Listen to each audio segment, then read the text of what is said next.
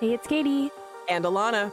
And we're back for another episode of the Black and Yellow podcast. What's Welcome. up, y'all? If you have embarked on this fantastic audio journey and made your way to the show for the first time, what's up? Welcome. We are the Black and Yellow podcast. You are in the Black and Yellow Nation, and we are happy Hey, to have you. Thanks for stopping by. Um, subscribe if you like what you hear, and if you have been a regular member of the nation for a while, the nation of Black and Yellow for a while now. We're happy to have you back, fam. Kaytie is back in the saddle for another education deep dive episode. What's good, Kat? Doing good, doing good. I am really pumped about this episode. Are you? I Hmm. am super pumped. That's funny because when we were planning it off mic, we were both getting very hot under the collar talking about it. So Mm-hmm. Exciting is an interesting word. I'm going to steal some of that excitement because this prepping this episode filled me with equal parts dread and sadness. Mm. So yeah, lots of feelings are going to be stirred um, in this episode. So uh, hang on to your horses, guys. It's going to be a long one. It's going to be a good one. Uh, if you have gone through the scholastic process, this might uh, stir up some pretty strong memories. If you're in it now and uh, have wanted someone to talk to you about this very subject and you wanted someone who was not your mama not your daddy not someone who's you know banking on your success. Exactly. For a specific reason this episode is for you. Mhm. um because i don't think we can talk about education in any full and complete capacity without discussing one of the banes of most every student's existence, or at least it was the bane of my existence as a student. So I Mhm. assume it was the Me bane of everyone too. else's, right? Mhm. Uh, and that would be standardized testing. Ugh. That's the soundbite for standardized testing. That's the reaction. Exactly. I don't think anyone's like standardized testing. Yay! Scantrons, pencils, erasers. Oh my. Uh yeah, we're talking standardized testing today. The two most common examples of these tests would be the SAT and the ACT. yes. Uh, I don't know about you, Kaytie, but it has always felt that to me, the messaging around these tests has always been you must prepare for them. You must do well on them, or your future hangs in the balance. yeah. right? Oh, with so the- with- much. With very like dramatic dun dun dun type of music. And it's, you know, like it, it's not a comfortable place to be It's mentally so dramatic. it's just terrible. And the thing that I think people don't often talk about enough with these Mm. tests is that these tests were not created for everybody to do well on. Yes. In fact, when they first reared their ugly heads, they were only meant for white people to do well on. And furthermore, Mhm. standardized tests are often sold to us as a way to measure students' intelligence and academic ability, but studies Mhm. have shown that they don't exactly do either of those. Yes. And I would also like to add they were specifically meant for white men, not Mm. women. I sit corrected. Thank you for letting, for adding that on because I certainly did not put that in my notes. Thank you so much. yeah. So standardized test uh, or standardized testing was often used to determine who, in my words, who will survive and thrive in college or university. Uh, for example, the SAT, which stands for Scholastic Assessment Test, and the ACT, which stands for American College Test, which I didn't know what either of those meant um, until oh we did God. this episode. Me neither. I was like, Me SAT. I don't actually know what that stands for, but sure, we know SAT. Um, Well, thank goodness we're yeah. out of the scholastic process Now we and now know know. what these uh, acronyms mean. yeah, right. like 10 years later, um, our norm reference Right, tests. exactly. Yeah. And they are used to help Mhm. determine if high school students will be admitted to selective colleges or just colleges in general. So messed up. dun dun dun.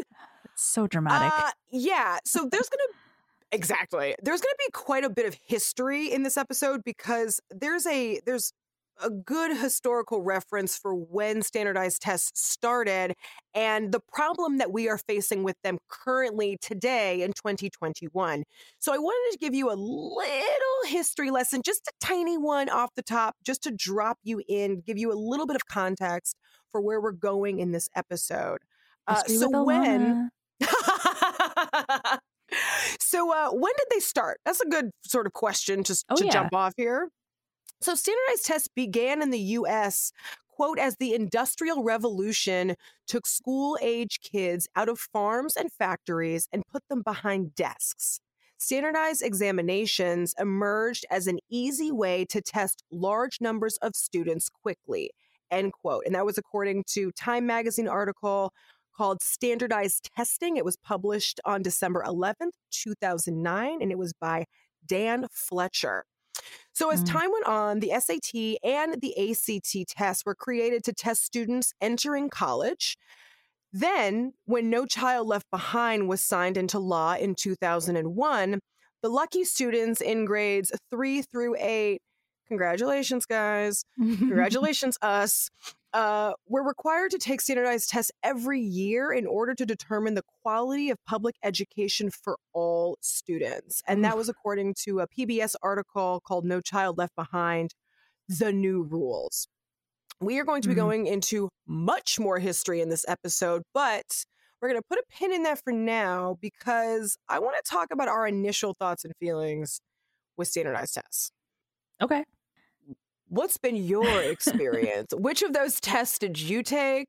Did you like mm-hmm. them? How'd you prep for them? I want to know all the goods, Kaytie. Okay. Um, you know, I only remember taking the PSAT, which is like the prep oh. ACT that you take your junior year of high school to prepare for the actual SAT. That's a scam. Um, That's a scam. Yeah, I don't know why I spent that entire day at school on a Saturday taking that test. Yeah, but Damn. I don't actually remember taking the SAT, so I'm wondering if maybe my PSAT oh. score was good enough where I didn't have to take the SAT. I don't know if that's a thing or if that's how that would work, but or maybe I just blocked hmm. it out because it's bad experience or something. I just, you know, mm. didn't want to be triggered, so I just left it out of my mind and it's gone. I don't know. That's possible. Um, yeah, and I um, somehow got tricked into, and I say tricked because I wasn't aware of it until it happened. I got tricked into taking three AP classes my junior year, which is another form of standardized testing.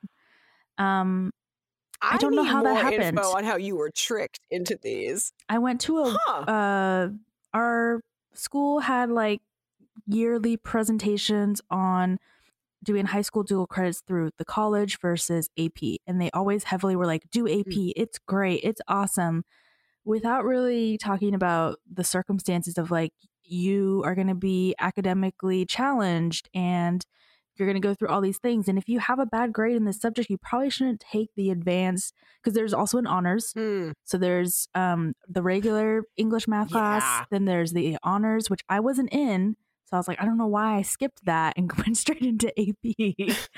um, yeah, so that I, I that you know that challenge and you know the model minority myth and and all that fun stuff and. Mm yeah. Actually, yeah. Can fun. we talk a little bit about that? Yeah. Because I, I, I feel like the model minority myth really takes hold uh, for students. Like, this is the pinnacle of the model minority myth in student dumb, right? Yeah. I mean, maybe they chose me because of my looks and they were being racist. I mean, I don't know. This was at least 10 years ago. I, I don't know. I I like that explanation. They chose you based on your looks and they were being racist. Yes, I like, think that's why. You're doing great in your regular classes. Let's just skip honors and go straight to AP because you're Asian. Because I, I took AP English, biology, and psychology. Oof. Yeah. And actually I really liked psychology and I um I got an A in I think all three classes, like in the class part of it mm-hmm. um, but not on the test. so you see how that so prepared me. Exactly. So so again, like these standardized tests are not preparing us. Uh, that they're not a good marker of like students' intelligence because clearly you aced the classes. So one would think if you aced the classes, you aced the test. Yeah, and I think it was just also like I didn't study all the time, all year for this exam, like they tell you to. It's like that seems really like how am I supposed to remember an entire year's worth of content for one test where it may or may not show up on it? Yeah, I think also being out of it as an adult, you're like, wait, wh- why am I going to spend an entire year of my life? Yeah, when have I ever used that skill any yeah. other time in my life? Never. Yeah. I don't it's even have to count in my job. My job tells me to count up to 90, and that's the only math I ever use ever. Or subtract, like subtract 30 or 40 from 90 credits. That's like the most here's math the, I do. Here's the like the the funny part of all of this is I think that like research and research skills and communication skills and being able to uh, formulate thoughts, ideas, put them into a document and make, oh, I don't know, a podcast. Mm-hmm. This is when I feel like those skills are coming into use. Oh, yeah, for sure. But the joke is like, we're doing this because we love it. Like, we're not being paid to. And in school, they're like, you better study hard. You'll get paid a lot of money. And it's like, well, or you'll just like have a passion project that you love and it, which is still just That's as true. valid. You know? Yeah. I did I did not take all of those rainbow Cornell notes for nothing. My AP biology class would grade us on if we did rainbow colored Cornell notes or not. So it was like the title had to be in the color red and then the the subheading had to be in green or something and then the body or the note or like the definition of of a vocabulary term had to be in like orange or blue or other and it was like if you didn't follow the rules exactly mm-hmm. you did not pass this assignment has nothing to do with I the ap test those i remember those parameters for note taking and mm-hmm. and thinking like this this feels like a waste. Like all of the brain space that I'm committing to what the title color should be versus what the definition color should be. I could be thinking about bigger, more interesting, deeper shit. Right. And it works for some, but it works if you're into, you know, note taking and uh, in which I was at the time. Um, or if you like look at any Instagram account where their entire Instagram account is about note taking and how pretty their notes look, then yeah, you know, it works great and you have very beautiful notes to look at where you don't want to where you want to look at them and you don't want to look at something else.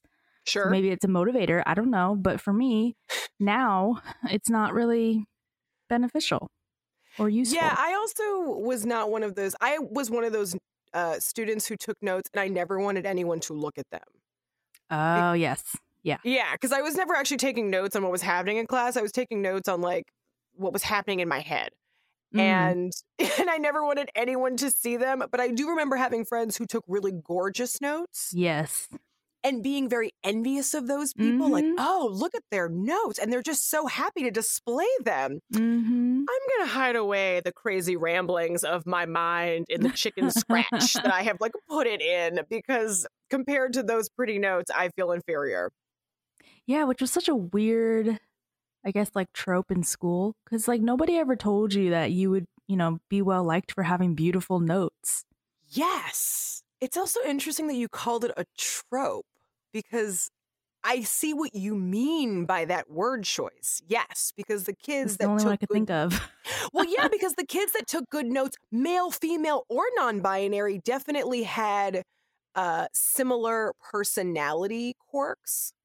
Yeah, they were also the people with the pristine lockers. They had their lockers decorated. They had cool oh, backpacks. Oh, yes. Like everything in their life was very all organized. the stationery, all of it to a mm-hmm. T. Mm-hmm. And if you are one of those students, or you were one of those students, uh, I'm we sure you jelly. are still. Cre- I, I was literally to say, I'm sure you're still creating envy wherever you go. So go on with your bad self. We ain't mad at you. Mm-hmm. Make an Instagram account so we can follow. Yeah. And be inspired because that's how I find inspiration. exactly. it's like, look at her great notes about the urinary tract system. I'm not reading it, oh but they God. look beautiful. fair enough. Fair enough. Um, I feel like your intelligence was super validated through your standardized testing experience because mine was definitely not. I think oh. I've shared, yeah, nope. Uh, I think I've shared this on the show before, but I will say it again. Uh, I have test anxiety. I have had it my entire life. It has gotten progressively worse the older that I have gotten. Mm. So the SAT was not a good time for me. SAT was not my favorite uh, time to be a student. I think I've also shared this on the air, but I will share it again. If there is one thing that me and Kobe Bryant, may he rest in peace, share Mm. or have in common, it is our SAT score. We both got a Oh. 990. That's right. Oh, Kobe nor I cracked a thousand for our SATs. and you're I both know. so successful. Right? Like he went on to be fucking Kobe Bryant. So I have issues with the SAT standardized testing system because again, like I don't think Kobe was stupid. I know I'm not stupid. I just don't think that these sorts of tests are made for everyone. And the Yes. problem with that is that because we we being society don't necessarily question the riggedness Mhm. of the standardized testing world, whether we've come through it and we're like, oh God, I never want to relive that again. Or we have students or or we have sorry, uh kids who are going through it. And so it's Mhm. almost inconvenient to Yes. question, you know, it's it's inconvenient to question if they're rigged or not because whether we think about it. yeah, whether it's rigged or not, we still are forcing our kids to take it. Uh, my Mhm. mom worked in education. My mom was an assistant superintendent. Oh wow. Me, yeah, me being a bad test taker and having test anxiety was not necessarily something that we dealt with hmm in the house because it there was no vocabulary around test anxiety when I was in Mm. school. I think the vocabulary came about later on in my high school years. I'm 33 for reference. Uh, And I think that test anxiety studies and vernacular and vocabulary, all of this is very new. But at the time, it, it was generally treated as like, oh, just get over it. Like, you'll be fine. Just get over it. Take a couple of deep breaths. Don't be worried. Yeah. Yeah. But to someone yeah and to someone that's really affected by it those really flippant uh suggestions on how to deal with it don't help and they make people feel stupid hmm um and in terms of prep for the SATs it was terrible i hated it it Yeah. was i was one of the kids that got tutors and had the big stacks of books and Oh, all no of kidding. that yes Wow. full on and i still didn't really do well on the SATs and i took them oh, twice no. like I did poorly. And again, like we hinge so much on these standardized tests without actually thinking like, wait, stop. How is this affecting our students? Right. The working professionals of tomorrow. How is this affecting them? Yeah, because it's not like they're gonna have to study an entire year for a job performance test. Right. Right. I- I exactly. assume. I mean, at the the very essence of standardized testing is learn all of these facts and then be Mhm. able to regurgitate them, which again doesn't. We talked about this in our episode with Tiffany. Um, but like, are, are we really setting our kids up for life success when we tell them here digest all these facts and be able to spit them out in an effective way? Right. I don't necessarily think we are. No, I agree. Yeah. You're not. I think we should put our money where our mouth is because clearly this is stirring some very strong feelings for Kaytie and I. And uh, we've got a lot more where this episode came from. So before we get into today's uh, subject matter, we are going to put our money where our mouth is. So if you are a new listener to the podcast, this is our small business segment where we encourage you, dear listeners, to shop Asian and to shop Black and to shop women owned. Um, I realize that for a lot of you, you are politically active and you want to continue your political engagement every single day of your life. And to that, we salute you. And engaging in economic protest, i.e., voting with your dollars, is a very important, easy, and accessible way for everyone to be engaged politically.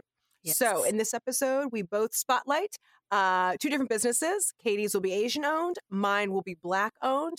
That we want you to either consider for your shopping needs, or if you are in one of the two places where these businesses reside, go visit them if you are looking to get out of the house and diversify your dollars. So, Kaytie, what you got? So I'm going to foreshadow a future episode, uh, which I did not. I did not come across this business until after we recorded. So, ah, um, okay. Yes. So, KiwiCo, uh, Kiwi like the fruit and Co like mm. company, delivers science and art projects that teach kids about STEM. Uh, crates are specifically tailored based on age and interest, and ages range from as young as zero months old, like born, to over 100 years old. Fresh to the world, just took their first breath of life.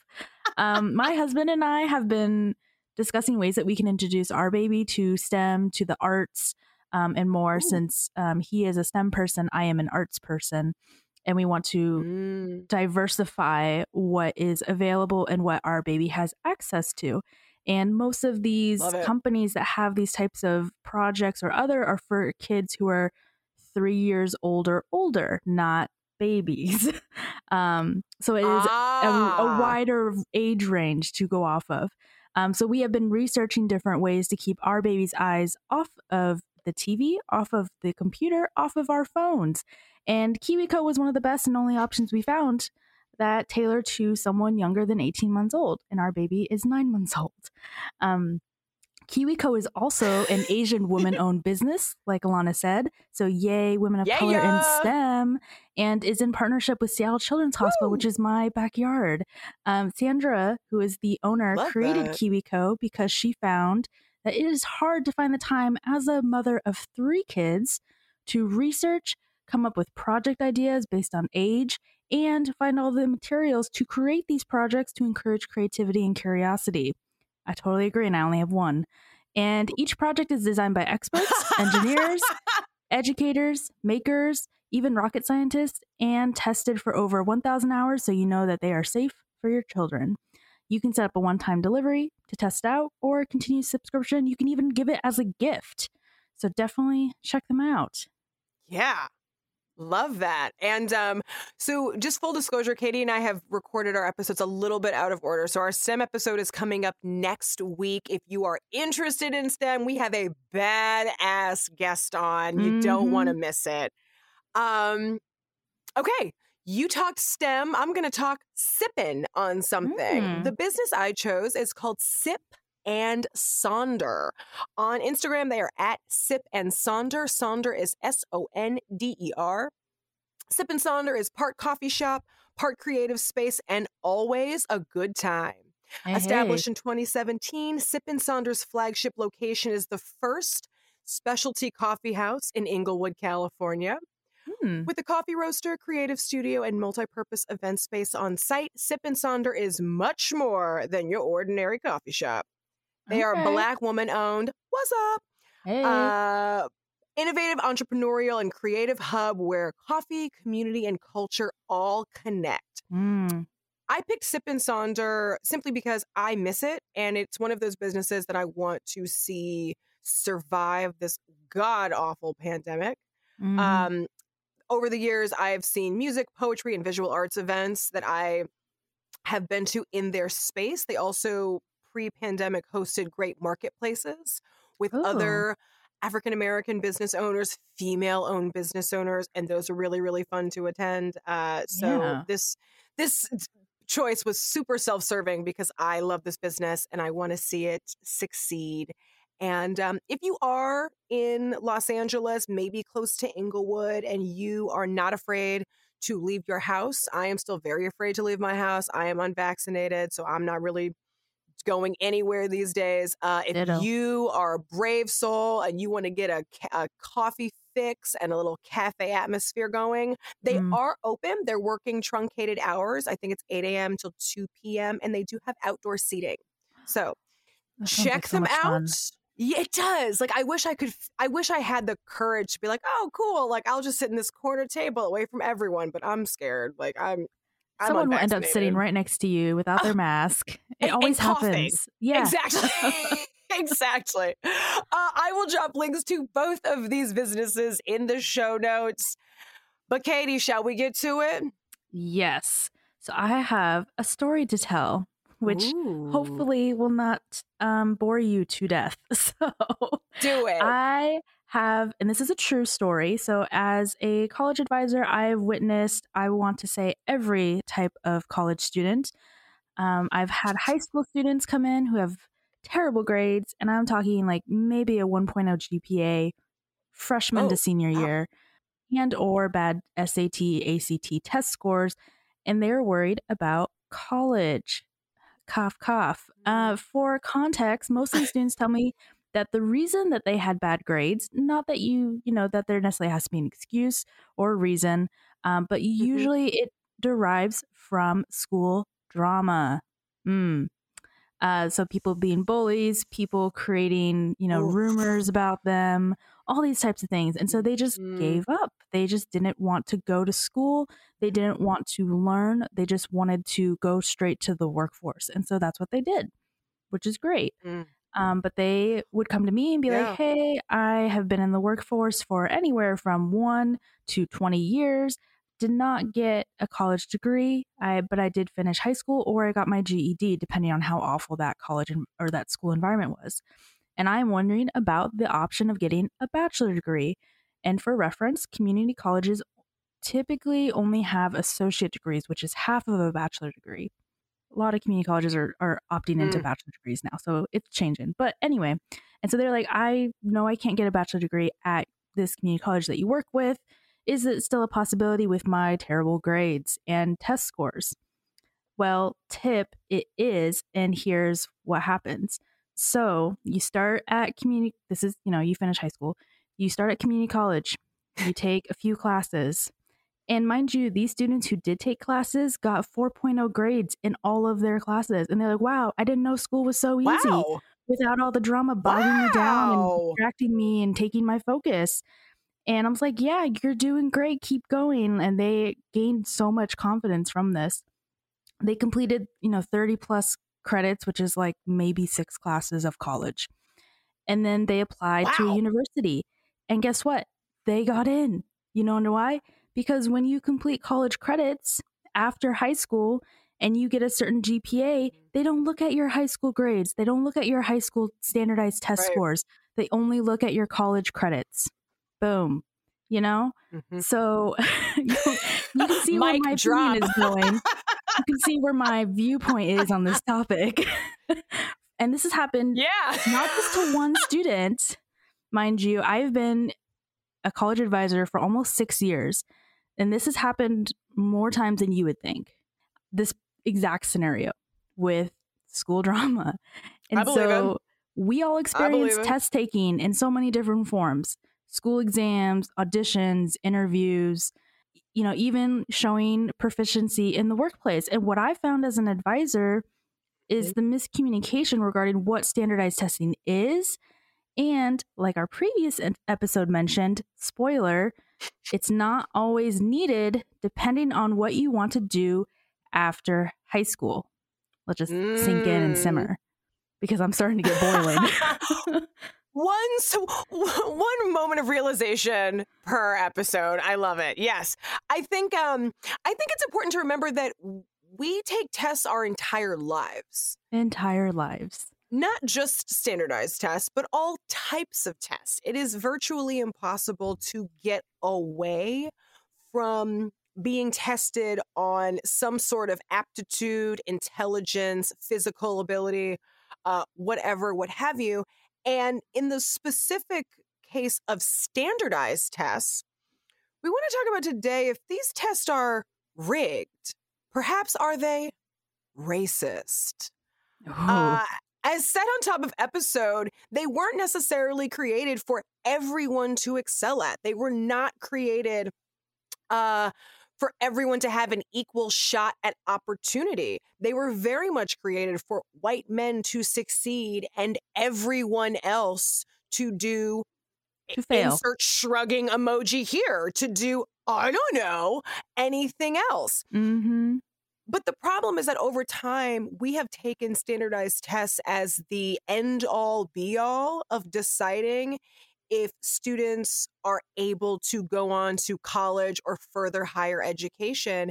Yes. And when we put so much weight and emphasis on a test or two tests, you have to rem- think about who's able to take these and succeed and excel and who's not even given the opportunity at all and everyone who falls in between there Yes. Um, you know, we talk about just simple intel. We'll talk about intelligence, but we're also going to talk about finance in this episode as well, because the two things in terms of succeeding in standardized tests are linked. It's great if you're smart and can take the test, but also can you afford to take the test? Because the SAT yeah. ain't free. The AC, the ACT ain't free. Like these tests that we have been told our entire lives, we've got to take them. They will also cost us. Mm-hmm. You got to take it. Uh, someone has to cover that cost. Who is that person going to be? Who knows? Because the assumption is that it's going to rest on your shoulders, dear student. Um, yes. Call me crazy. I think it's a scam, but I'm just saying. It is a scam. Exa- exactly. so let's talk a little bit about uh, standardized testing in K through 12 schools because we start our kids Young. real early. Mm-hmm. I know. I'm not looking forward to that for my kids. Oh, I was but... gonna say, like getting baby boy ready now. yeah. Maybe we should try this. Um, my God. But yeah, I mean, as we talked about, standardized tests like the SAT or ACT, I guess you could even say the PSAT, the Prep SAT. The all, one that you took and didn't yeah, have to take the SAT. yeah, it all show, supposedly show your readiness for college. I think it's ridiculous and rigged, as I'm sure you are getting the gist by now. Yep. Um, I've seen its flaws firsthand with my students, so I know it doesn't apply to everyone. Um, but also, I know that there are other things that we will talk about in a bit. I saw something on Instagram that I found to be oh so accurate. Uh, if you follow Ooh. at social studies four, which is the number four, social justice, they post a lot about these different topics. And in one of their posts, they said standardized tests show students' ability to study, show how well students understand standard English, show how well students can play the game of school and shows if students mm. have resources at their disposal. So that's just the tip I will of drop the iceberg. a link to that IG and show notes, by the way. Yes, so definitely I'm sorry, check I them out. On you. Uh, no, no, no, you're good. Yeah, definitely check them out because I I follow them religiously, and um, some of the things also that people don't think about that Alana already mentioned is you know, what about those students who had a bad night's sleep where their siblings were keeping them up all night so they didn't get breakfast the next morning? They weren't able to hydrate that day. Because this is a, a, a, long, all day commitment where you are mm-hmm. basically essentially locked in a room with these people and you have to bring your own snacks, which is a whole nother thing. What about people on free reduced lunch You can't, you know, they don't have Ooh. their own snacks? Um, yeah. You gotta stay hydrated. You gotta stay, um, you know, full. I don't know. Well, uh, yes. Well, yeah. thank you. No, you got to right. be mentally in the game. You got to be focused the entire day. You got to turn off your cell phones if you have cell phones at this age. I don't know. So, what about those students? And what about the students who are bullied, who are going through a breakup or other where their mind is not in the game of studying and it affects them on the test? And I know Alana said that, you know, you can retake the test, but it's one day it could happen again something like that could happen again or if yeah. you're in a school environment yeah. that is not safe or that has you know low resources or other but what are the odds you know that something will happen or something that will impact you to the point that even if you are ready and you know all the answers and you did all the studying and all the prep work there all there's so many factors outside of that that would impact you and that could impact yeah. you. And it's just something to think about. Yeah. When we talk about yeah, when we talk about these standardized tests, I think it's important to uh, remember what's not said mm. about mm. the standardized test taking process. The standardized test taking process is not an equal or equitable process yes. Any means. I think that's really important to point out based off of what Kaytie just said, not everyone is starting from the same standpoint. Not everyone has the mental ability, the physical capacities, the emotional capacities to sit and take a all day long test. Mm-hmm. I know that mm-hmm. for some people, that's like, what do you mean? A test is just a test. But for other people who have physical, mental, emotional, ailments, disabilities, that makes taking this test really difficult. Yes. And we basically tell our kids, suck it up. This is just part of your student life. just deal with it. Everyone else has to. You have to go to the bathroom every 10 minutes because you hydrated this morning? Too bad. Right. Exactly. I also think with standardized tests, it's uh, as someone who has test anxiety, I remember talking to friends and loved ones uh, who have gone through the SAT process and talking mm. to them about my test anxiety and anxiety towards taking the big test on quote yeah. the big day. We will get to that later. Uh, and the feeling being very, yeah, I know it's really stressful, but we all have to do it. So just buck up, Buttercup, and you'll get through it. It's like, which is not helpful. No. This is not all. the same thing as a pap smear test, okay? No, it's not the same thing as an eye exam, which also makes my heart race and my palms go sweaty. Any mm. kind of mm-hmm. test. But but I see exactly what you're saying and I also think the problem is that standardized tests aren't an accurate measure of the quality of a student's education or Correct. even a student's intellect. Uh, mm-hmm. Uh, these studies often show, or sorry, these tests often show inherent biases.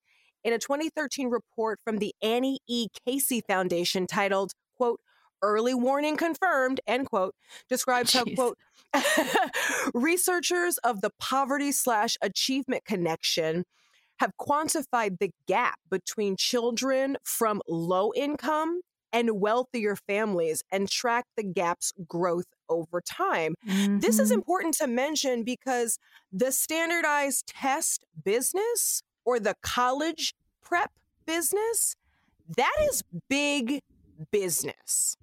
Yeah. And while we're on the subject of dollar dollar bills, let's just take a moment to realize exactly how much money this industry pulls in. So, Ooh. a March 2019 report from IBIS World valued the tutoring and test preparation industry as a $1.1 billion industry with oh that gosh. capital B. Uh, with exam prep services taking up 25% of the industry. Now, I don't know about you, but I think that that whole industry is a scam. Oh and gosh. I think this, the, the, the college admissions uh, process is also a scam. Scams on scams on scams. Mm-hmm. If wow. I just, I just have to be honest about that. Um, they also found that the relationship between a family's quote position in the economic distribution and their children's academic achievement has grown substantially stronger during the last half century. So the rich keep getting richer, the poor keep getting poorer, and the poor mm-hmm. keep getting penalized for not being able to perform the way that richer students are able to do. And so we call these poorer students maybe not as qualified, not as ready for college, not as mm-hmm. smart, not as intellectually able. And that's not exactly true. But it is yet another thing that holds back poorer communities and continues to allow richer, wealthier communities to thrive. And I went to school with a bunch of rich kids, college, I mean, just because you're rich and have access to all kinds of college prep does not mean in any way, shape, or form that you are uh, intellectually better than someone mm. who isn't as rich as you. Yeah. Full stop. Mm-hmm. Um, in addition, these scores may not mean as much in a scholastic sense. Aspects of an application, such as a high GPA, as Kaytie was talking about, are the main uh, deterrent of how well a, I'm sorry, are the main calibration of how well a student does at a university, not mm-hmm. SAT scores. In fact, those scores don't say much at all with regards to how well a student will do in school. And that is according go. to a February 18th, uh, 2014 PBS article called, quote, Do ACT and SAT scores really matter? End quote. Uh, mm. New studies say they shouldn't. And that uh, article was by Sarah Scheffer. So they've known this for years. Of course, but we are still hoodwinked. Here's what I think it is we know this, but also we're out of the scholastic. When I say we're out of the scholastic system, I mean you and I are not students. Right. We it's easy to recognize when you're not in it and it doesn't affect your life. But when you have a student or when you have a child mm-hmm. whose future you want to be as best as it possibly can be, I think it's human nature to kind of forget yeah this information and i and i don't think that we're forgetting it in a flippant um oh it just slipped my mind way but i think we're forgetting it in a i want my kid or my student to do the best that they possibly can and so right.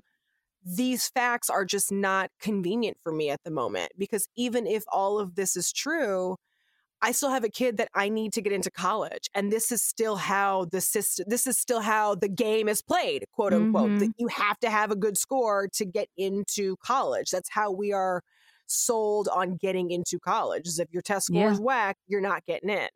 Yeah. Can I ask you a question? Sure. Have you seen there was a video on YouTube a while back about a Yale student, um, a Yale student who majored in chemistry Mm. And he went back as an adult and took the SAT as like a dare. No, but he had, I have not. Oh, okay. So it's a white guy. So, you know, if you don't want to uh, watch it, I totally understand. but, um, I still will. But it, I thought it was funny because they said you have to study the night before for this test and take it with a bunch of high school students. And the the dare is that if you get an answer wrong while you're studying, you have to take a shot of tequila, vodka, or other. So oh. he went to the test hungover, and oh, he God. took the test with all of his Yale memory, you know.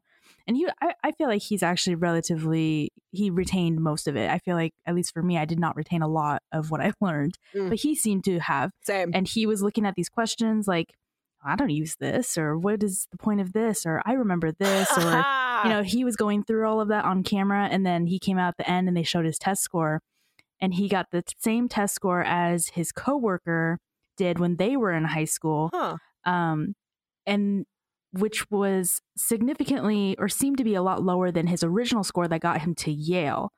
And so they were talking about mm. that and saying, well, what did you end up doing? We both ended up working for BuzzFeed, and yet our test scores were so different. And now they are you know uh-huh. so they were uh-huh. comparing those things and like we make the same amount of money yeah i went to yale you went to a local college and look where we ended up sure you know so i just thought that was interesting but an, that is an interesting study because again it goes to show like these tests don't really mean anything mm-hmm. we we being society put a lot of emphasis on it a lot of pressure on it if you ask yeah, and so quite frankly, I think we're brainwashing our kids. Unpopular word choice, but I'm going to go ahead and say it. Um, we're brainwashing our kids into thinking that they have got to prepare hardcore for this standardized test or for these standardized tests. Whereas I think the better thing to tell our kids is what makes you happy? Figure mm-hmm. out what mm-hmm. you want to do, what makes you happy, and chase that. Because if you want to go to cosmetology school, who yes. gives a fuck about your SAT score? I'm an actor my SAT score didn't matter. I took right. I, I auditioned to get into my college of choice. My SAT score was completely irrelevant. But it also so makes me wonder yeah, it also just makes me wonder, you know, how many kids are we leaving behind or are feeling like I can't hack it, I can't play this game. So I'm just gonna exit the game and we right. lose kids too early. Yeah, they probably fall through the gaps quite often and we just don't see them to pick them up and give them alternative options that are you know more to more to their liking more to their skill set more to their learning style and you know leads them on the exact same path as everybody else but in a way that is beneficial for them. Right. Yeah. Mm. i wish there was a happy segue from what you just said to our next talking point but uh unfortunately there's just there's just not because when you're talking about standardized tests there's no happiness uh, so we're going to talk about our next, we're going to answer this next question, which is Are standardized tests racist and classist and ableist? Short answer yeah. Yeah. Uh, and so if we want to take a little trip back into time, it's going to hop in our time machine and we're going to give you the racist beginnings of standardized testing. So we talked about this a little bit at the beginning of the episode. Now we're going to go uh, deeper into the whole enchilada. Let's unpack of, it all. Yeah. So um, when did they start and when did they start being racist? Here we go. so this is from an article called The Racist Beginnings of Standardized Testing. And it says, quote, as the US absorbed millions of immigrants from Europe beginning in the 19th century, the days leading social scientists were concerned by the infiltration of non whites into the nation's public schools. During World War I, standardized tests helped place 1.5 million soldiers in units segregated by race and by test scores. Mm. The tests were scientific, yet they remained deeply biased, according to researchers and media reports. End quote. The first SAT was administered in 1926 to more than 8,000 students. 40% of them were female quote, unlike the college boards, the SAT is designed primarily to assess aptitude for learning rather than the mastery of subjects already learned. And that's according to Erik Jacobsen, who is a New Jersey writer and math physics teacher based at Newark Academy in Livingston, New Jersey. He goes on to say, quote, for some college officials, an aptitude test, which is presumed to measure intelligence, is appealing since at this time, which is 1926, intelligence and ethnic origins are thought to be connected, and therefore the results of such a test could be used to limit the admissions of particularly undesirable ethnicities. End quote. Ugh. I know. Doesn't it make you want to vomit? yeah. Sorry. uh, and then it goes on to say, quote, High stakes testing also causes additional damage to some students who are categorized as English language learners, or um, if you want to shorten it to ELL. The tests are often inaccurate for English language learners, according to FAIR Test, leading to misplacement or retention. ELLs are alongside students with disabilities, those least likely to pass graduation tests. And um, the quote goes on to say African Americans, especially males, are disproportionately placed or misplaced in special education, frequently based mm. on test results. In effect, the use of high stakes testing perpetuates racial inequality through the emotional and psychological power of the test over the test taker, according to Fair Test. End quote. So yeah, there's the answer. It's fully fucking racist. Uh, mm-hmm. Uh, and and quite uh, sexist, might I add too, because oh, people yeah. of color were not expected to do well. Women were not expected to do well, and these tests were only meant to separate and keep people uh, to separate and create a hierarchy, an intelligence hierarchy. And uh, of course, no surprise, black men were at the bottom of that rung, mm-hmm. as they still tend to be at the bottom of a lot of social rungs in our society today. Um, so yeah, so so why we are still forcing standardized tests on our students just doesn't make any sense. Yeah. And it's still it's still happening. Fuck. Still happening. Okay, Kaytie, lay it on me, girl. I feel like the bad news keeps getting worse. What's the problem now?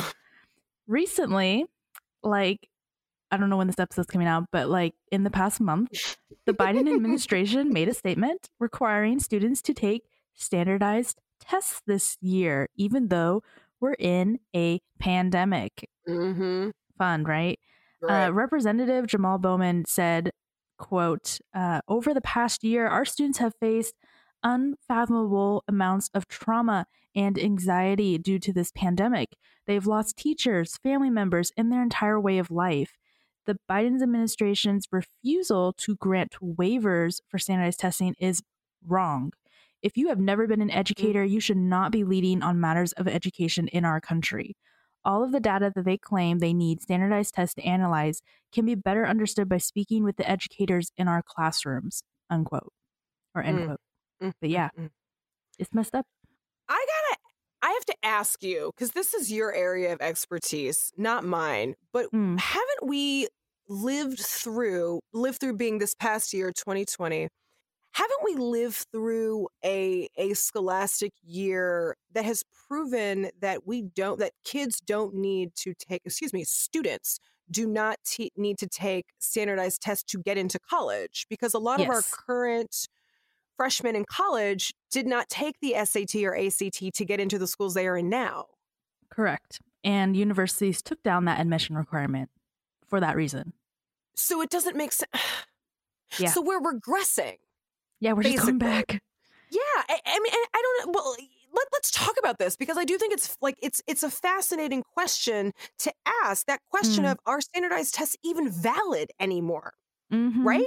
Yeah. Like because of COVID, it it put a a pause on those, and we have Right. seen that students are able to get into college, and I would imagine thrive to some degree.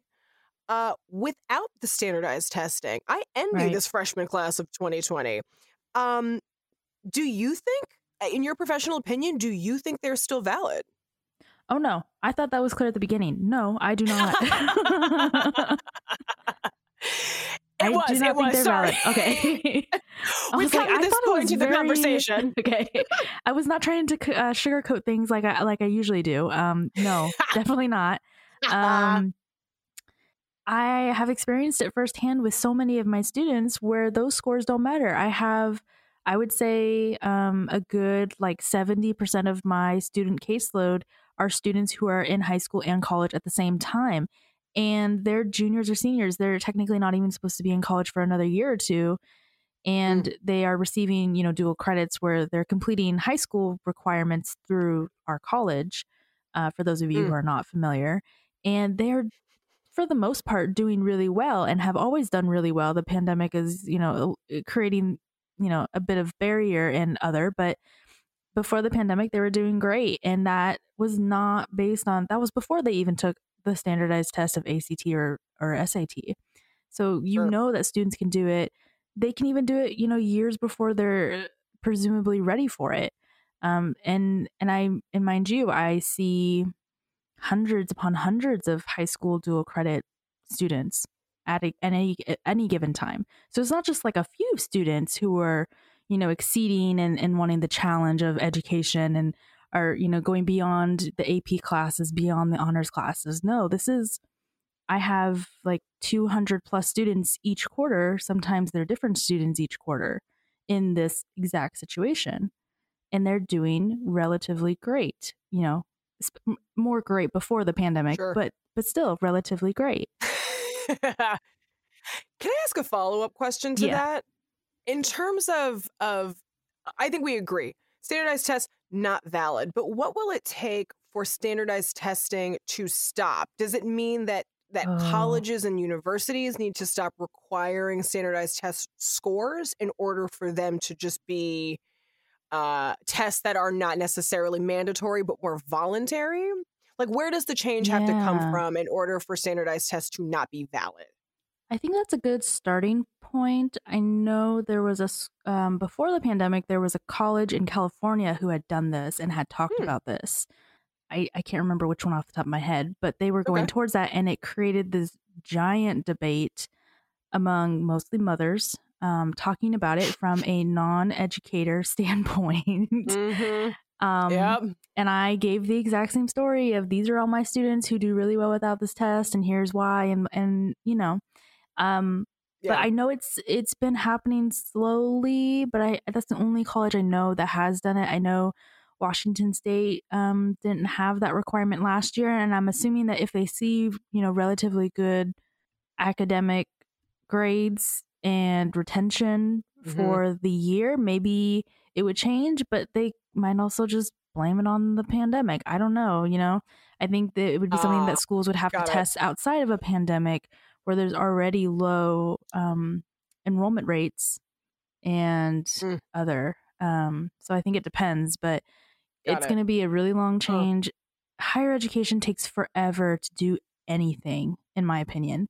If you apply for a job in higher education, you will not hear back for, I would say, a good like three months at least. It is a long process. Damn. Um, and yeah, it's yeah, just don't apply so many for higher factors. education if you like need a job fast. Yeah, but definitely apply for higher education if you need a job in a pandemic because they are always hiring. so back and forth. fair enough. Fair enough. Fair enough. I agree with you. I don't. Sorry, Pros and that cons. tickled me, Kaytie. Um, I agree with you. I don't think that standardized testing, uh, ACT or SAT, are valid. The one thing, though, that I think we should consider when Okay. it comes to standardized testing is is the filling out of the scantron and how Mm, scantron sheets affect our lives beyond the schooling system because outside of standardized tests or school altogether um, you have to be able to fill out a scantron sheet at least you do in the united states because using a scantron sheet and, and knowing how to fill one out properly that's how we vote in the united Mhm. states I think that if you are a kid of the US schooling system, we really take for granted our ability to fill out a Scantron system, a Scantron sheet properly. Quite mhm. frankly, I remember being that kid that was like, ugh, I have to fill in the entire bubble. God damn it, this sucks. Oh my God. Can't go outside the lines. Ex- you can't go outside the lines. And if you erase like kind of around the line that you went out of, it's still a mess. It's never prop, it's never You good. got to refill it in. exactly. But knowing how to fill out a scantron is necessary if you want to if you want to pro, if you want to uh, uh, participate in democracy. I had quite a few friends this year who helped work the polls, and Mm. they worked polls in high immigrant areas. And oh. a a lot of them remarked that yeah they had they never expected to have to teach 60 and 75 year old people how to fill out a scantron it just it comes so natural and normal if you Yeah. Went through the standardized testing process you don't even really question it. But if you're not used to filling out a scantron sheet it is a skill that you have to learn. And if you didn't learn it in school and you're using it to participate in democracy you have to learn very quickly. Mm, yeah. and filling out a scantron is not necessarily uh, something that is second nature. Like it Mhm. is if you're used to doing it. It's not if you are not used to doing it so that is one byproduct of the standardized testing system that has seeped into our adult life Oh, just a yeah. thing i right like just No, I a was just thing to consider It's like, oh, I'm trying to vote for Obama and I accidentally filled in the wrong bubble. Oh, Right. Or I put a check mark, or I like did a light fill in, but I didn't fill in the whole damn thing. Which, as a Mhm. side note, I always started at the middle of the bubble and worked my way out. Oh, there That's you how go. I was taught to fill out a Scantron sheet. That is, it seems like something so stupid to talk about on air, but for anyone Mm. who's listening who has never filled out a Scantron sheet, hot tip for you. yeah, I did it the opposite. I would fill, I would um fill in the inner line of the bubble, so I wouldn't Mm. accidentally go outside it, and then just fill in the middle. Oh, Yeah. Oh, I wonder if that's like a that's a personality thing. Like if we could, if there's a Oh, heady maybe. psychological reason for that. because I would always go outside the lines because I get too into it with the Mm. with the coloring in really fast, and then I would Got be like, it. "Oops, one line went out." Got it. Oh, got it. I liked to have. I like the feeling of like starting in the middle and going outwards, sort of like uh, dropping a pebble in a, a stream and like mm, seeing the know, ripples. exactly, exactly. Yeah. Uh, well, while we're on the subject of questioning validity, hmm we've questioned the validity of the SATs. Are the ACTs valid? Or I'm sorry, we've questioned the validity of the SATs and the ACTs. Are AP classes Oh, valid? Because we've both taken those. Yeah. And I don't know, like they get a lot of hype, but do we really need them? probably not, depending on what you're doing. And let me, Say yeah. more. So yeah, so one there's there's a few questions that I always have to consider. Do high schools, do all high schools even have AP tests and classes for you to take? Is one thing, and the answer is probably no. Do all colleges even accept the AP test that you're taking? Which also could be no. I'll tell Oh. you from experience, we have specific AP tests that we do not accept, no matter what your score is. And then colleges moving forward, or well, I should say they probably are already there. Colleges only accept certain scores. So, what happens to you when you don't get that desired score? Some Mm. colleges will say three, four, or five is acceptable. Some colleges will say only four and five is acceptable. I think there's even select colleges that only accept a five. It's very selective depending on where you're Yeah. going. And so you got to think about all of those questions for one. Um, I will say, looking at the College Board website, which is where our AP tests and scores come from, your uh, quote your ap scores could earn you college credit or advanced placement which is the meaning of ap uh, meaning you could skip certain courses in college use different tools that you i mean you can use different tools to find out um, but also nearly all college and universities and many international institutions honor the ap scores unquote or end quote but oh again that depends right on do they accept right. whatever your score is? Do they accept whatever test you're taking? Like for us, we do not accept AP research and AP seminar and AP capstone. I don't even know why what those exactly are tests. Are those? those because those sound like again scamming. That sounds like a scam. Yeah, I gotta look it up because I remember looking into this and this definition, and I think it is acceptable at like universities, but at least for where I am, it's it's like, why are you taking this? This doesn't, no, don't. Well, yeah, because AP research to me just feels like that's what you do as a student, all, like all years of school, or at least high school and college. Like you learn to research in your classes. I'm not sure what seminar even means. But AP research sounds like you're preparing kids to do what they've already been doing the past four years of college and will continue to go on and do into college? Yeah. I mean, I took a a capstone class in college that was part of my like final performance to get my bachelor degree, if that's mm-hmm. what you would mm-hmm. call that. Mm-hmm. Um, but yeah, I mean, looking at this AP research. Oh no, wait, I got to go in in order. So you, you got to take these classes in order. AP seminar is the first class. So AP seminar you will develop and practice the skills in research, collaboration, and communication that you'll need in any academic discipline. And you'll write research papers, you'll design and give presentations as a team, as an individual, and you'll investigate topics.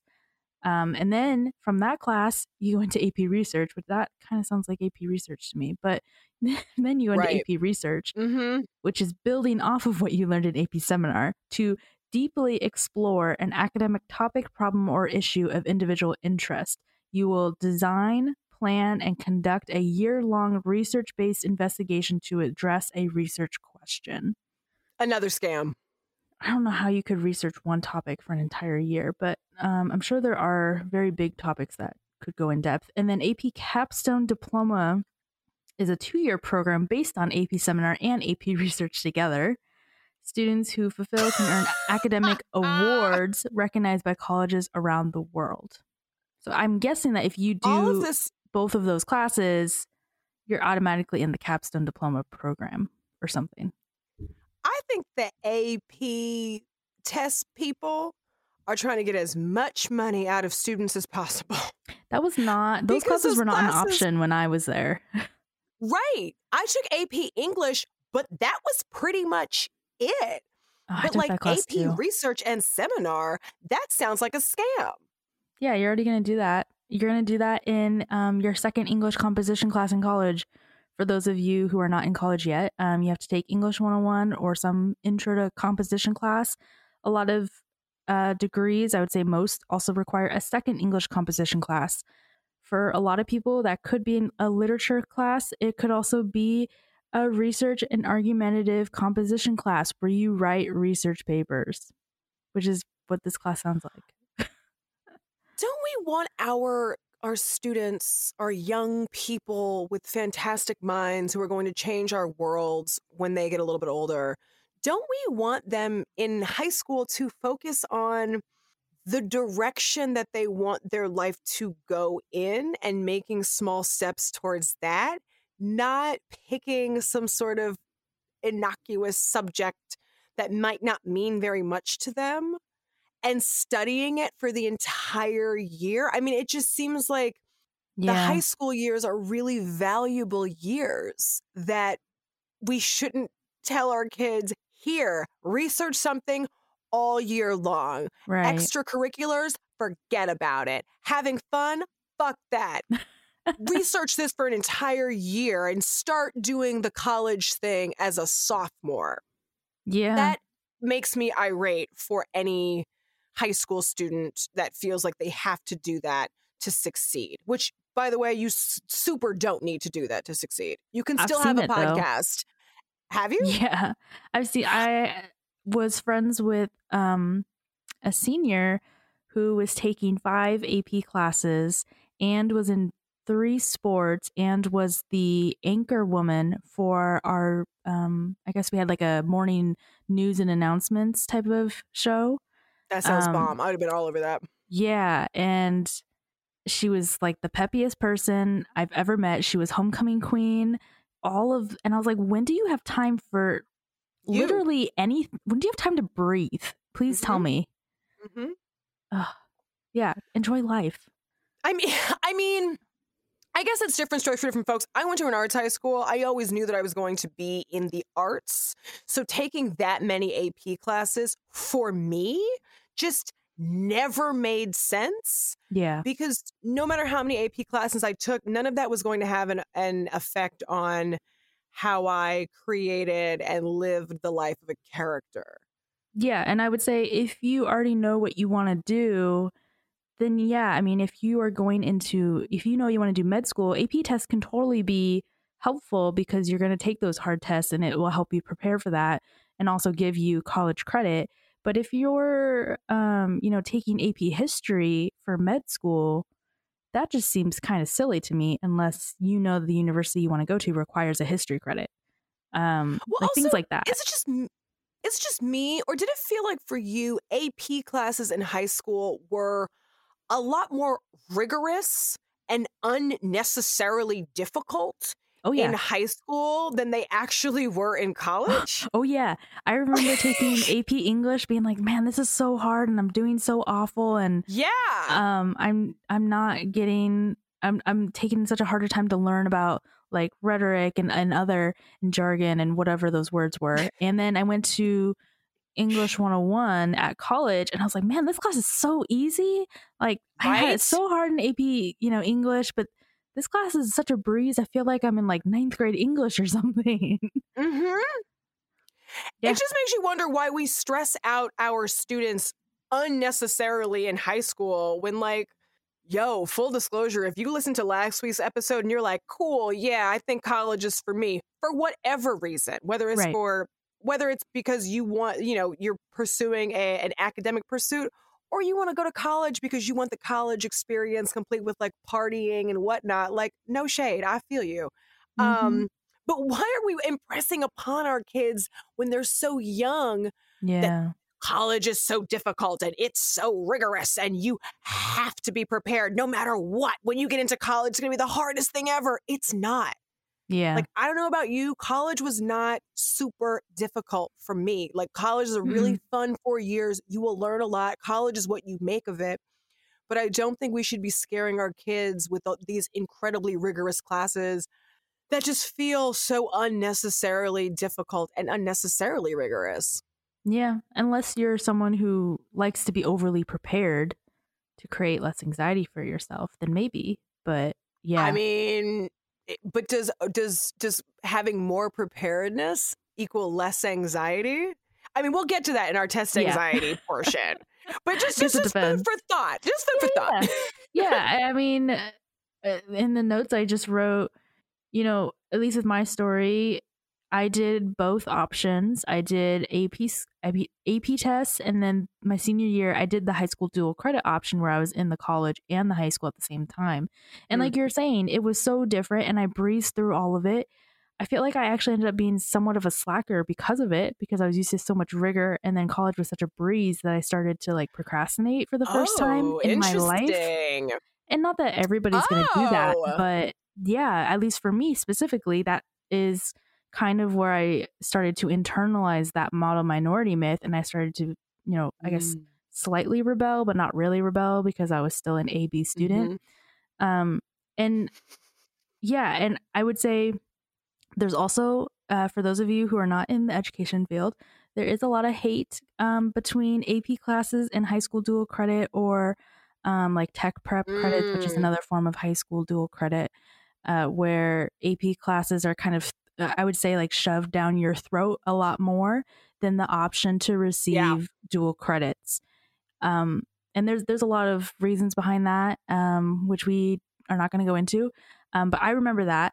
And as an educator, I have I have experienced that at me as someone who's not a student going to these events Sure. to promote high school dual credits and all of the high school teachers, the principal, the high school counselors, all standing in front of me saying how to all of the parents and all of the students how AP classes are so much better than what I am offering them. But th- yet they invited me to be there and talk about it. And they're it's just such a messed Mm. up um, but I, I get why um, but the the addressing of let me shove this down your throats and let me basically silence the college person talking about this other option that we do not Mm. promote but we have to bring to the table so you can visibly see that they're there as a side option that we don't want to talk Sure. about and we are going to ignore is is an, is a whole other thing and i mean if you want we can say that they were being racist because i think they were all white but that would be yeah of course, I mean, this is the Black and Yellow podcast. We can absolutely say that racism was involved. this was like Well, two years ago ask, who do AP classes work for, or what do AP classes work for? Yeah, so this this is um quoting a student at that event who I I love dearly, um, but they are a white male. Um, but they were told to share their experience with either option and why they chose it. And so I always quote them because I they were very neutral and I loved that. So AP classes work for students who may not like submitting assignments all year, which is what they said, not me. They said this. Valid. That's valid. Yes. And students who would rather take a test to show proficiency in learning than to show it through a bunch of, you know, smaller assignments that they have to turn in on a daily or, or whatever. Also students who are not Okay. um, ready for the maturity and the independence that college may bring of having to do everything yourself, um, who are not yet ready for the accountability Ooh. and maybe want someone to, you know, nudge them and, and remind them every now and then. And again, this is all quoting that student. I am I am not saying that this is that student. So if you want to blame anyone, blame that white male Right, right. student. Yeah. Okay. And then AP classes Well, it's, oh, don't. it's interesting. yeah. No, go for it. Go for it. Go for it. No, go for it. Okay, okay. Um, AP classes do not work for students who hate test taking and studying, students who would rather do the assignments, students who can, you know, be independent and have that maturity to do things on their own, to initiate those things, who have their own accountability. Um, again, quoting the student, not me. So there there are different factors that can kind of lead you in one way or the other based on Sure. your learning style, how, you know, your school is, what the school teaches, where your local college is that could give you these opportunities and other. Well, it's interesting when you were talking about uh, who, what a, who AP classes work for. I think it, this is my my the gender the gender Yeah. part of me coming in, but um, it's interesting that your white male student uh, alluded to not being ready for the independence of college and for Oh. having college on their own. And I'm only saying that because I think that for a lot of women who are bought and sold on the idea of college, Yeah. I think our society tells women from a very young age, you have to be ready for independence. You have to be ready to do things on your own. And Mm. so it's funny to me that a, a white male student is like, I'm just not ready for the independence. I like mommy and daddy taking care of me.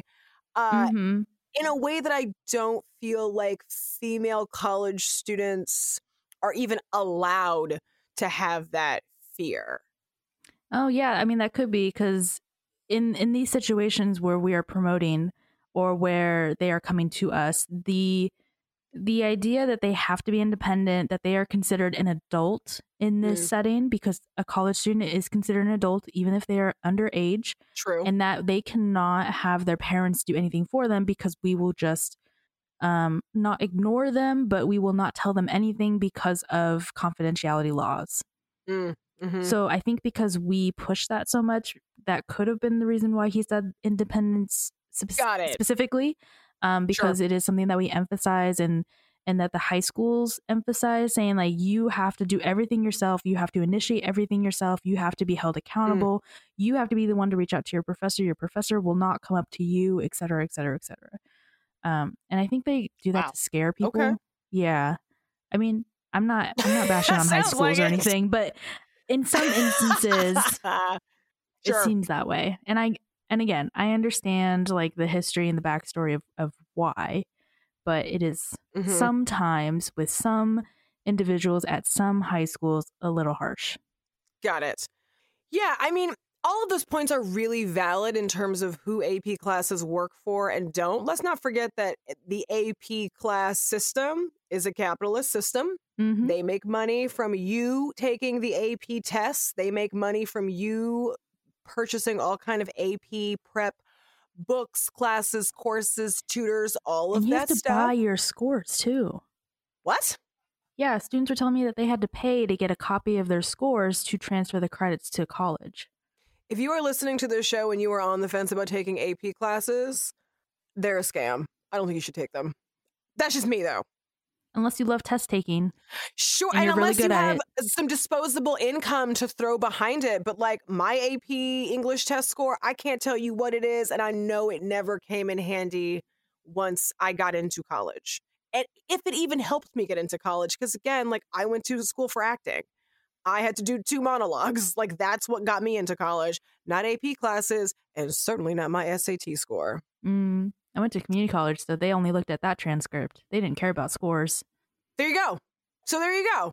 Well, let's talk about something that I think will uh, affect the way that we take tests, Mm. uh, which is test anxiety or performance anxiety, as it has Yes. also been known. Do you have any experience with it? Oh yeah, I got the sweaty palms. I would stutter. I did all the stuff, and I um, I remember unless I was purposely volunteering myself to go first, I would just Mm. get like so worked up that I would not be able to do presentations. Um, I took ASL American Sign Language, and we had to do um, sign songs, which is where you play a song and you sign to it, and it's on Oh. recording, and that is like Ah. your project for the um, semester in the class, which was actually really fun, um, but also really daunting because everyone's staring at you, and you have to Yeah, pretend that sure, there is nobody there. Yeah, um, Mhm. and so and so things like that, which is more performance anxiety, but. Unless I went Sure. first, I would just be so out of it. My hands would be shaking and sweaty and cold, and I would stutter, and Ah. I had a hard time getting words out, and I get choked up, and oh yeah, it was a whole thing. Got it. So that's interesting. Performance anxiety for me, not so much. Hi, I'm an actor. Um, but test, I'm just saying.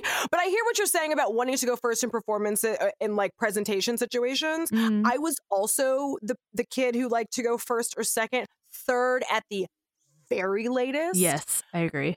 But I was only that person because I was like, okay, I'm trying to get X, Y, and Z thought out of my head and onto paper. I want to write this Mm. little mini play, or I have to get a to do list out of my mind. So let me go first.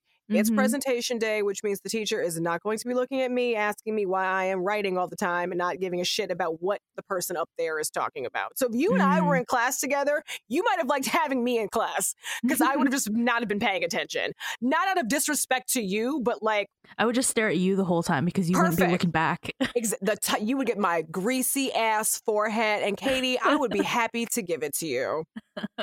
Um, I wanted to talk about test anxiety very, very much in this episode because it's something that I've dealt with my entire life. Mhm. Uh, as I said earlier in the episode, I feel like vocabulary around it didn't really become a thing until I was exiting the scholastic uh, system.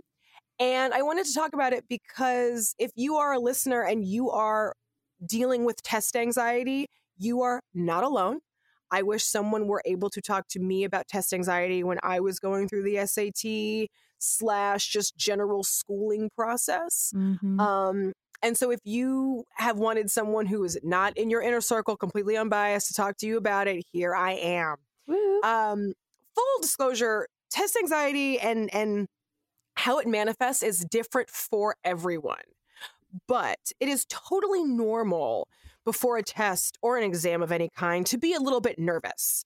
You want to ace it. You want to prove that you did all the hard work, you absorbed all the facts, you learned the subject matter, and you don't want your parents to be angry with you if you fail. So, you know, Mhm. test taking can be an anxious and anxiety ridden process. so much uh, pressure. It, yeah, it is.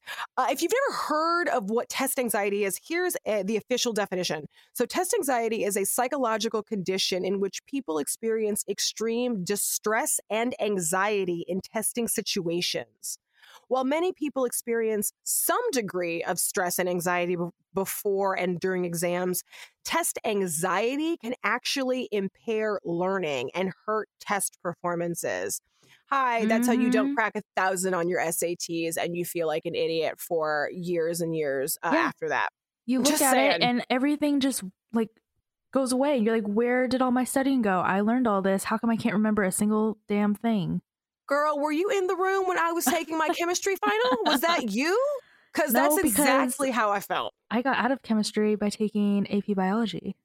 Fuck you and your AP biology.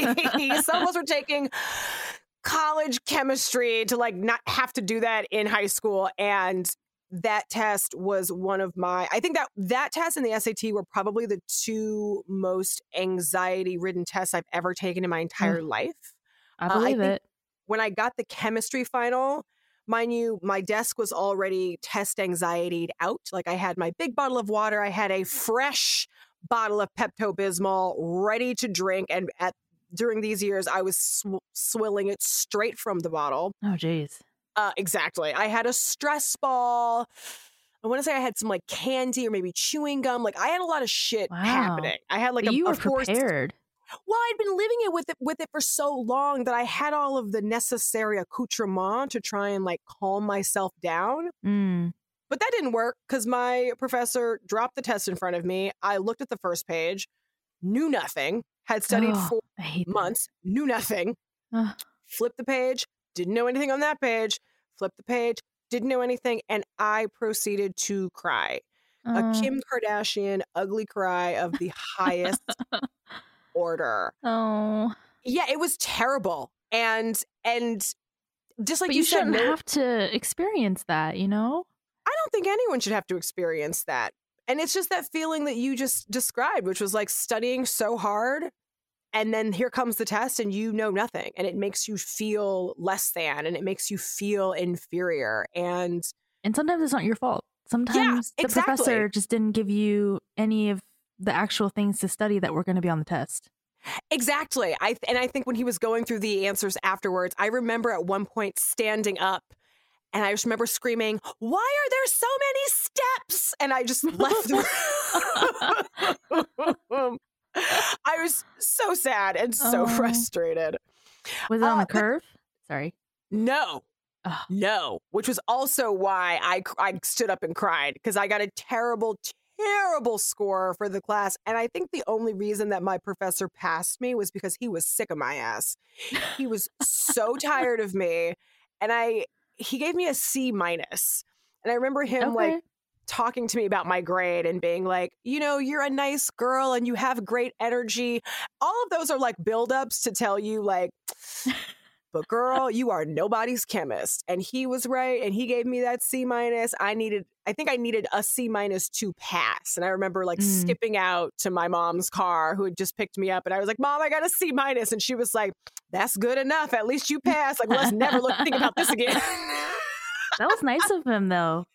Yeah, I mean, also, like, do you want a loudmouth crying black girl in your class again? Because I I I would not. I understand what my teacher was like.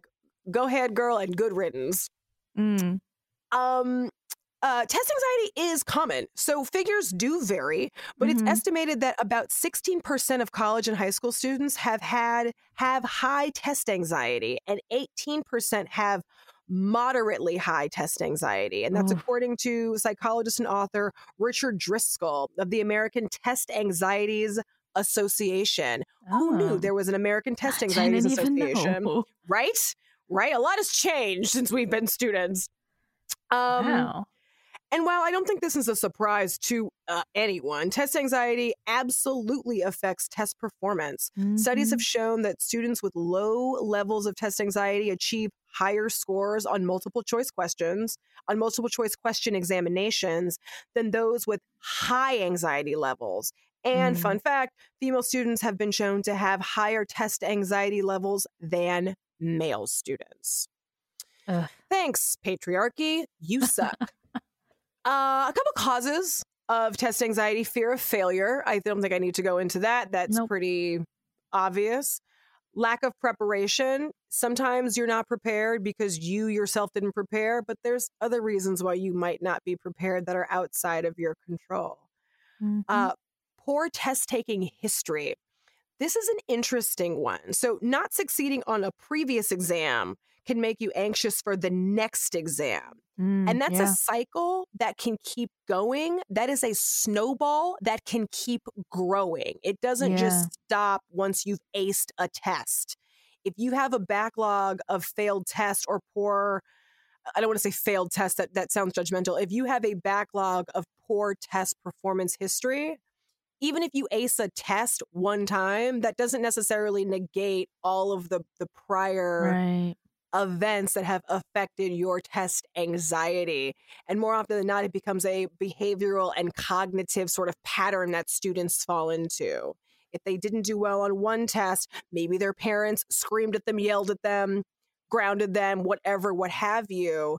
That affects the next way that you go into taking a test. That affects the next way that you prepare for the test. That affects the next way uh, your confidence the next time that you go into taking a test. It's all a cycle and it doesn't just yeah. end with an aced test. Which um, is often reflected in teen dramas with white boys and their fathers. Yes. Yes, it is. We can't get away from the white men when we talk about standardized tests. We just cannot get away from them. Mm-mm. Um, perfectionism is another reason that test anxiety can be a thing. If you if perfectionism is an ailment for you, then having extremely high performance expectations for yourself, you're very used to it, and that also extends to your test taking. Yeah. Research studies show that students who have high perfectionism and high self criticism tend to have high test anxiety and do worse on exams. Another mm. common reason would be just high pressure in general. Mm-hmm. If you need a mm-hmm. certain grade to pass the class, it could increase your test anxiety with every test that you take. Yeah. There are a couple other reasons I think that are a little bit more specific to uh, uh, the kind of student that you are, but these are the most general reasons. Let's talk about the symptoms because the mm. symptoms of test anxiety uh, absolutely show themselves. There's physical symptoms, there's emotional symptoms, and then there's behavioral cognitive symptoms. So the physical symptoms headache, nausea, excessive sweating, shortness mm. of breath, rapid heartbeat, lightheadedness, feeling faint, Test anxiety can also cause panic attacks, oh. which are abrupt onset of intense fear or discomfort in which you may feel like you are unable to breathe or you feel like you're having a heart attack. Just a couple of the physical uh, yeah. uh, manifestations of test anxiety. Emotional symptoms, feeling stress or stressed out, feeling fear, feeling helpless, feeling disappointed, mm-hmm. negative thoughts or rumination about past poor performances, consequences of failure, feeling inadequate, helpless, etc. Mm-hmm. Uh, mind going blank, or oh, yeah. the opposite of that, racing thoughts. That one was those two uh, manifestations definitely made me stop. I was like, huh, I've definitely had both of those. I've definitely mm-hmm. had no thoughts, and then I've definitely had a, just an Every influx thought. of exactly, yeah, for sure. And then the behavioral cognitive symptoms difficulty concentrating, thinking mm negatively, comparing yourself to others, and Ooh. procrastinating, yes. among others. Those are the most common. Oh, yes. So, how do we overcome this? I hate to, I don't necessarily want to give uh, uh, an answer to the question of does test anxiety exist? I know that that's a very commonly pontificated question. Is it mm. real? Is it all in the student's mind? It's real. It exists. It affects us. Yes. If you are someone who is overcome, or if you are someone who needs to overcome test anxiety, there's a lot of pretty generic ways to overcome it on the internet. I'm going to tell you what I did. And okay. I'm going to tell you what I wish someone told me. So, first things first, the internet's going to tell you get a good night of sleep. Well, if you have test anxiety, it's really Yeah. fucking hard to get a good night of sleep before the big test. Like you're not going to sleep at all. Right. So I say sleep as well as you can, whatever that may mean to you. If that is eight hours in your weighted blanket and you need a little bit of herb to get you to go to bed, Mm-hmm. perfect. Whatever you need to get you to a good night's sleep, do what is right for you. Secondly, eat a good breakfast that makes you happy. Yeah, the internet's going to tell you, oh my God, like a, in, a balanced breakfast, all of those things. Mm-hmm. For me, eating a breakfast that makes me comfortable and happy was the key. So for me, it was pancakes all day. Mm. Some people might not support that and might say, no, granola and yogurt and maybe Ugh. some fresh fruit. that is not filling. And also, if you're ridden, if you are riddled with anxiety, you want things that make you feel good and comforted. Like a cinnamon roll. Yeah, exactly. I'm already racked with nerves. Just give me the sugar and the caffeine and the icing and the syrup or get out of my face. Mm-hmm. Period. There's nothing wrong with that. And so if you have test anxiety and that Cinnabon cinnamon roll is looking real gooey, you get this cinnamon roll and fuck what Mhm. anyone else has to say about it. You get it. Mm-hmm. uh, have a positive mental attitude. I realize that that that feels very sort of flip just to say it, but if the, as positively as you can think, try and think positively. For me, in test taking situations, the most positive thought I could muster is in an hour, this will all be over. Yes, I did the same thing. Done. Yeah. None of this, like, you know, like think of your happiest memory and like who do you love? I'm not All trying to conjure a Patronus or something, you know? Yeah, all that's too woo woo for me. For me, it's like, ooh, in an hour, this will be done. Next Mhm. week, I won't even be thinking about this. Tomorrow, woo, I'm gonna have the best day ever. mm-hmm. That's what I mean when I say positive mental attitude. Not the like woo woo puppies, bunnies, rainbows. Oh my. um, bring a picture. You know, if you're going to the SATs and you are feeling really racked with test anxiety, having a picture of a, hap- a happy picture or something that reminds you of a happy place is also Mm. really, really good. The internet will also tell you to think of a mantra like, I can do this or I've worked hard and deserve this. If you're a Mhm. mantra person, go for it. I tend to be 50 50. I found mantras uh, way after my, my test taking days. So I can't attest to how they work. But if mantras work for you, go hard. Take calm, deep breaths. You're going to get through it. It's going to be fine. Mm-hmm. People will still love you and you will still love yourself. Take a deep breath, get centered. You'll make it through. Number five, this was really big for me in my household. Stop Mm. referring to big test taking days as the big day. Dun, dun, dun. Yeah, it thinking about big test taking days in those ways if you have test anxiety is not helpful. If you can ask your parents to talk about those days in a different way, maybe they're talking about the SAT as the big day, but maybe it's just easier for you if they just refer to the day that you take the SATs as Saturday. Saturday is coming. Oh, you know, that test on Saturday. The less Mhm. that you can put um qualifiers on it to make it big and scary. And the more that you can just make it another day where you have to do mm-hmm. this unpleasant thing, but you will survive and you will move on, that's a great way of thinking about it. But to Just put make it act cash. yeah, exactly. If if if putting the big big bells and whistles on it is too much, just be super casual about it. And if your family, if your parents can't change their vernacular, because I was definitely an asshole who'd be like, it's not the big day, it's a Saturday, it's a Saturday. But if that's not working in your household, you can always correct it in your head. It's just a Saturday. It's just a test. It's not the big test on the big day Right. if that freaks you out, fuck that. Uh, and my final one do what's right for you. And don't worry what anybody else has to say or what anybody else thinks about you. I realize that that's a lot harder to do in the day of, but it's Mhm. a really good habit to get into if you are someone who is affected by test anxiety. As I said earlier in this segment, by the time I got that chemistry, by, by the time I got to chemistry, I had the water and the Pepto Bismol and the candy and the stress ball. And then the test came. So I just had tears and I needed some tissue.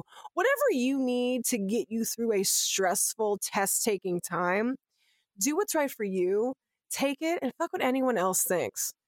Well, sometimes the teacher tells you to throw it out or something. Well, that's true that. too. That's true too. That's true too. To which I would say, yes, then you have to listen to your teacher. But I think I'm saying all this to say test anxiety can make someone who ha- who's crippled by it feel completely alone mm-hmm. and feel completely isolated. And you are not alone.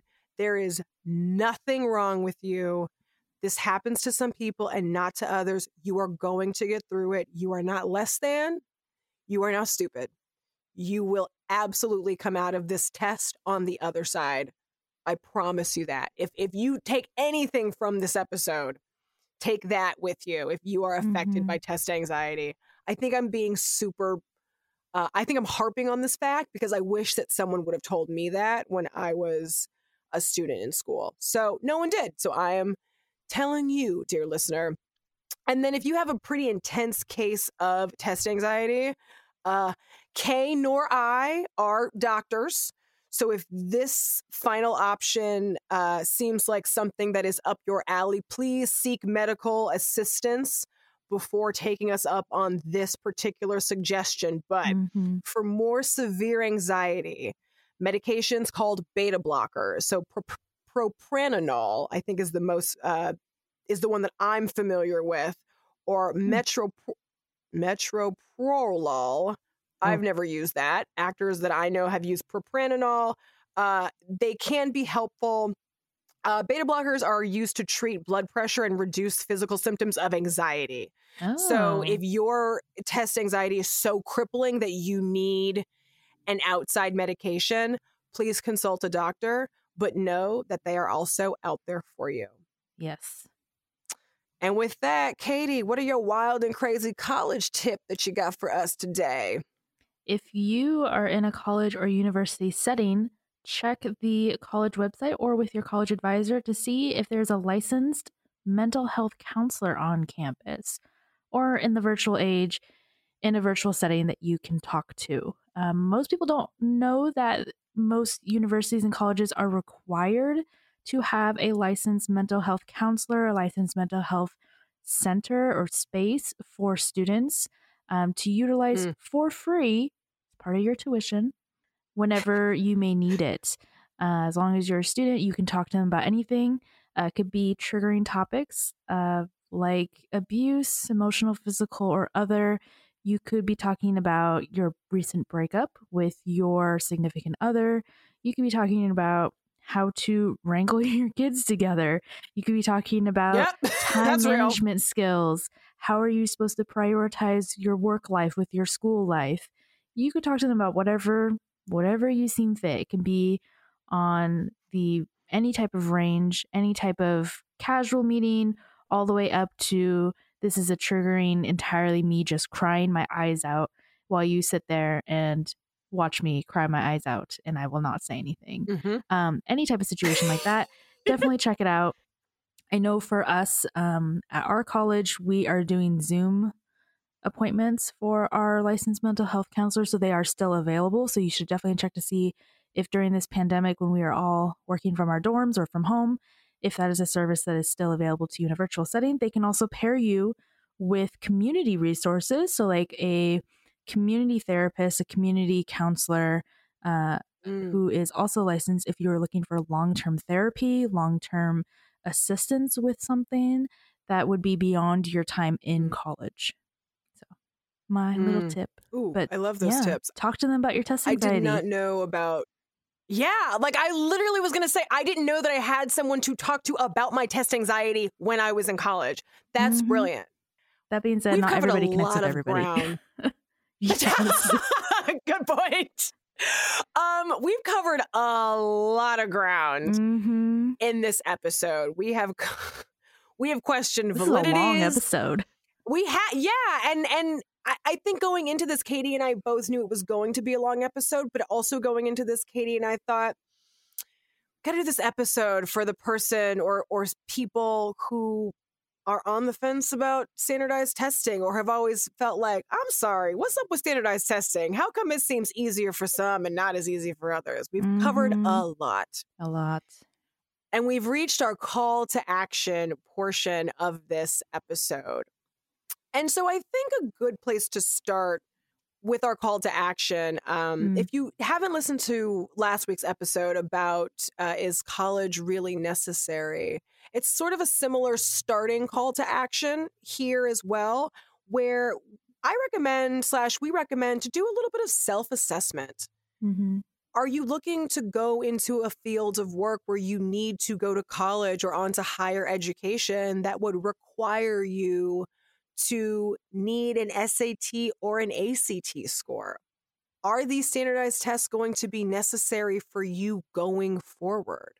Are they economically feasible for you? Because let us not forget, you have to pay for these tests and all of the materials that go into getting ready for it. Mm-hmm.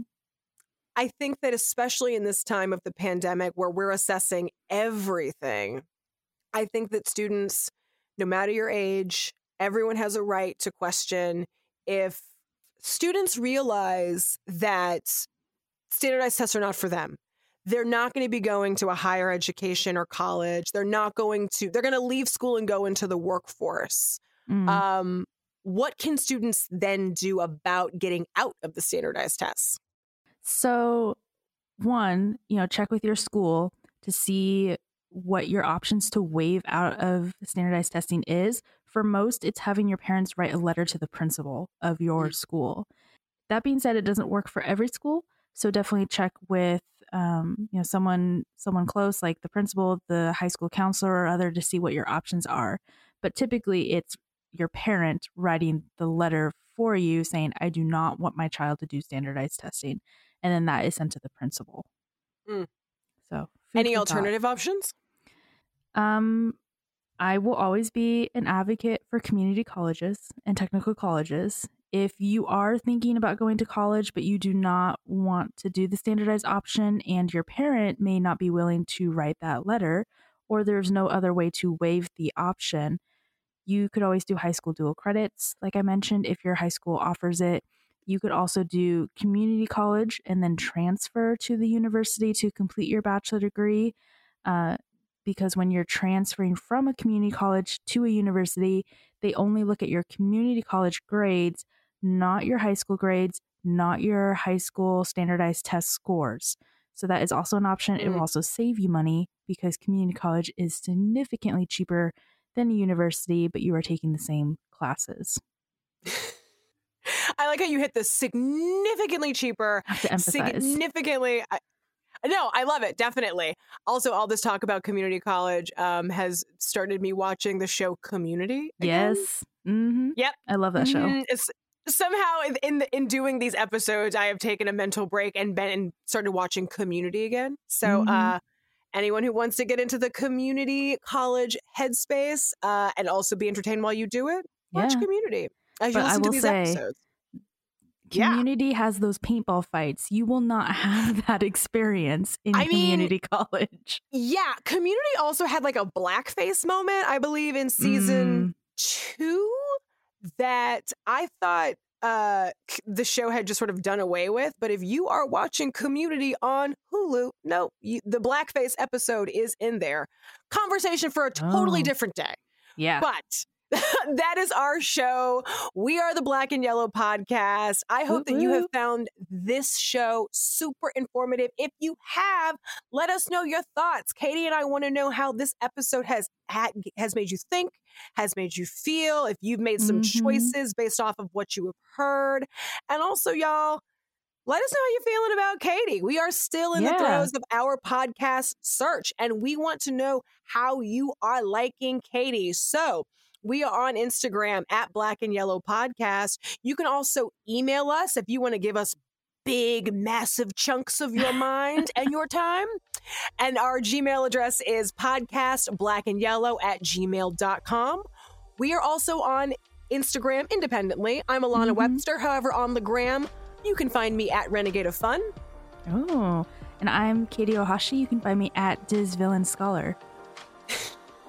Because I love Disney villains. I still, anytime you you drop that handle, I still love it. it it's a little bit hip hop, but very Disney. It's it's I love it. I love it. Uh, also, if you like what you hear, please hop on to Apple iTunes, Spotify, rate and review. Tell a friend about this episode. Share it if you feel so moved to. Uh, rates, reviews, all of that goodness really help to keep this baby moving forward. And we will be back next week for another episode, another educational episode of the Black and Yellow podcast. Bye, guys. Take it easy. Bye.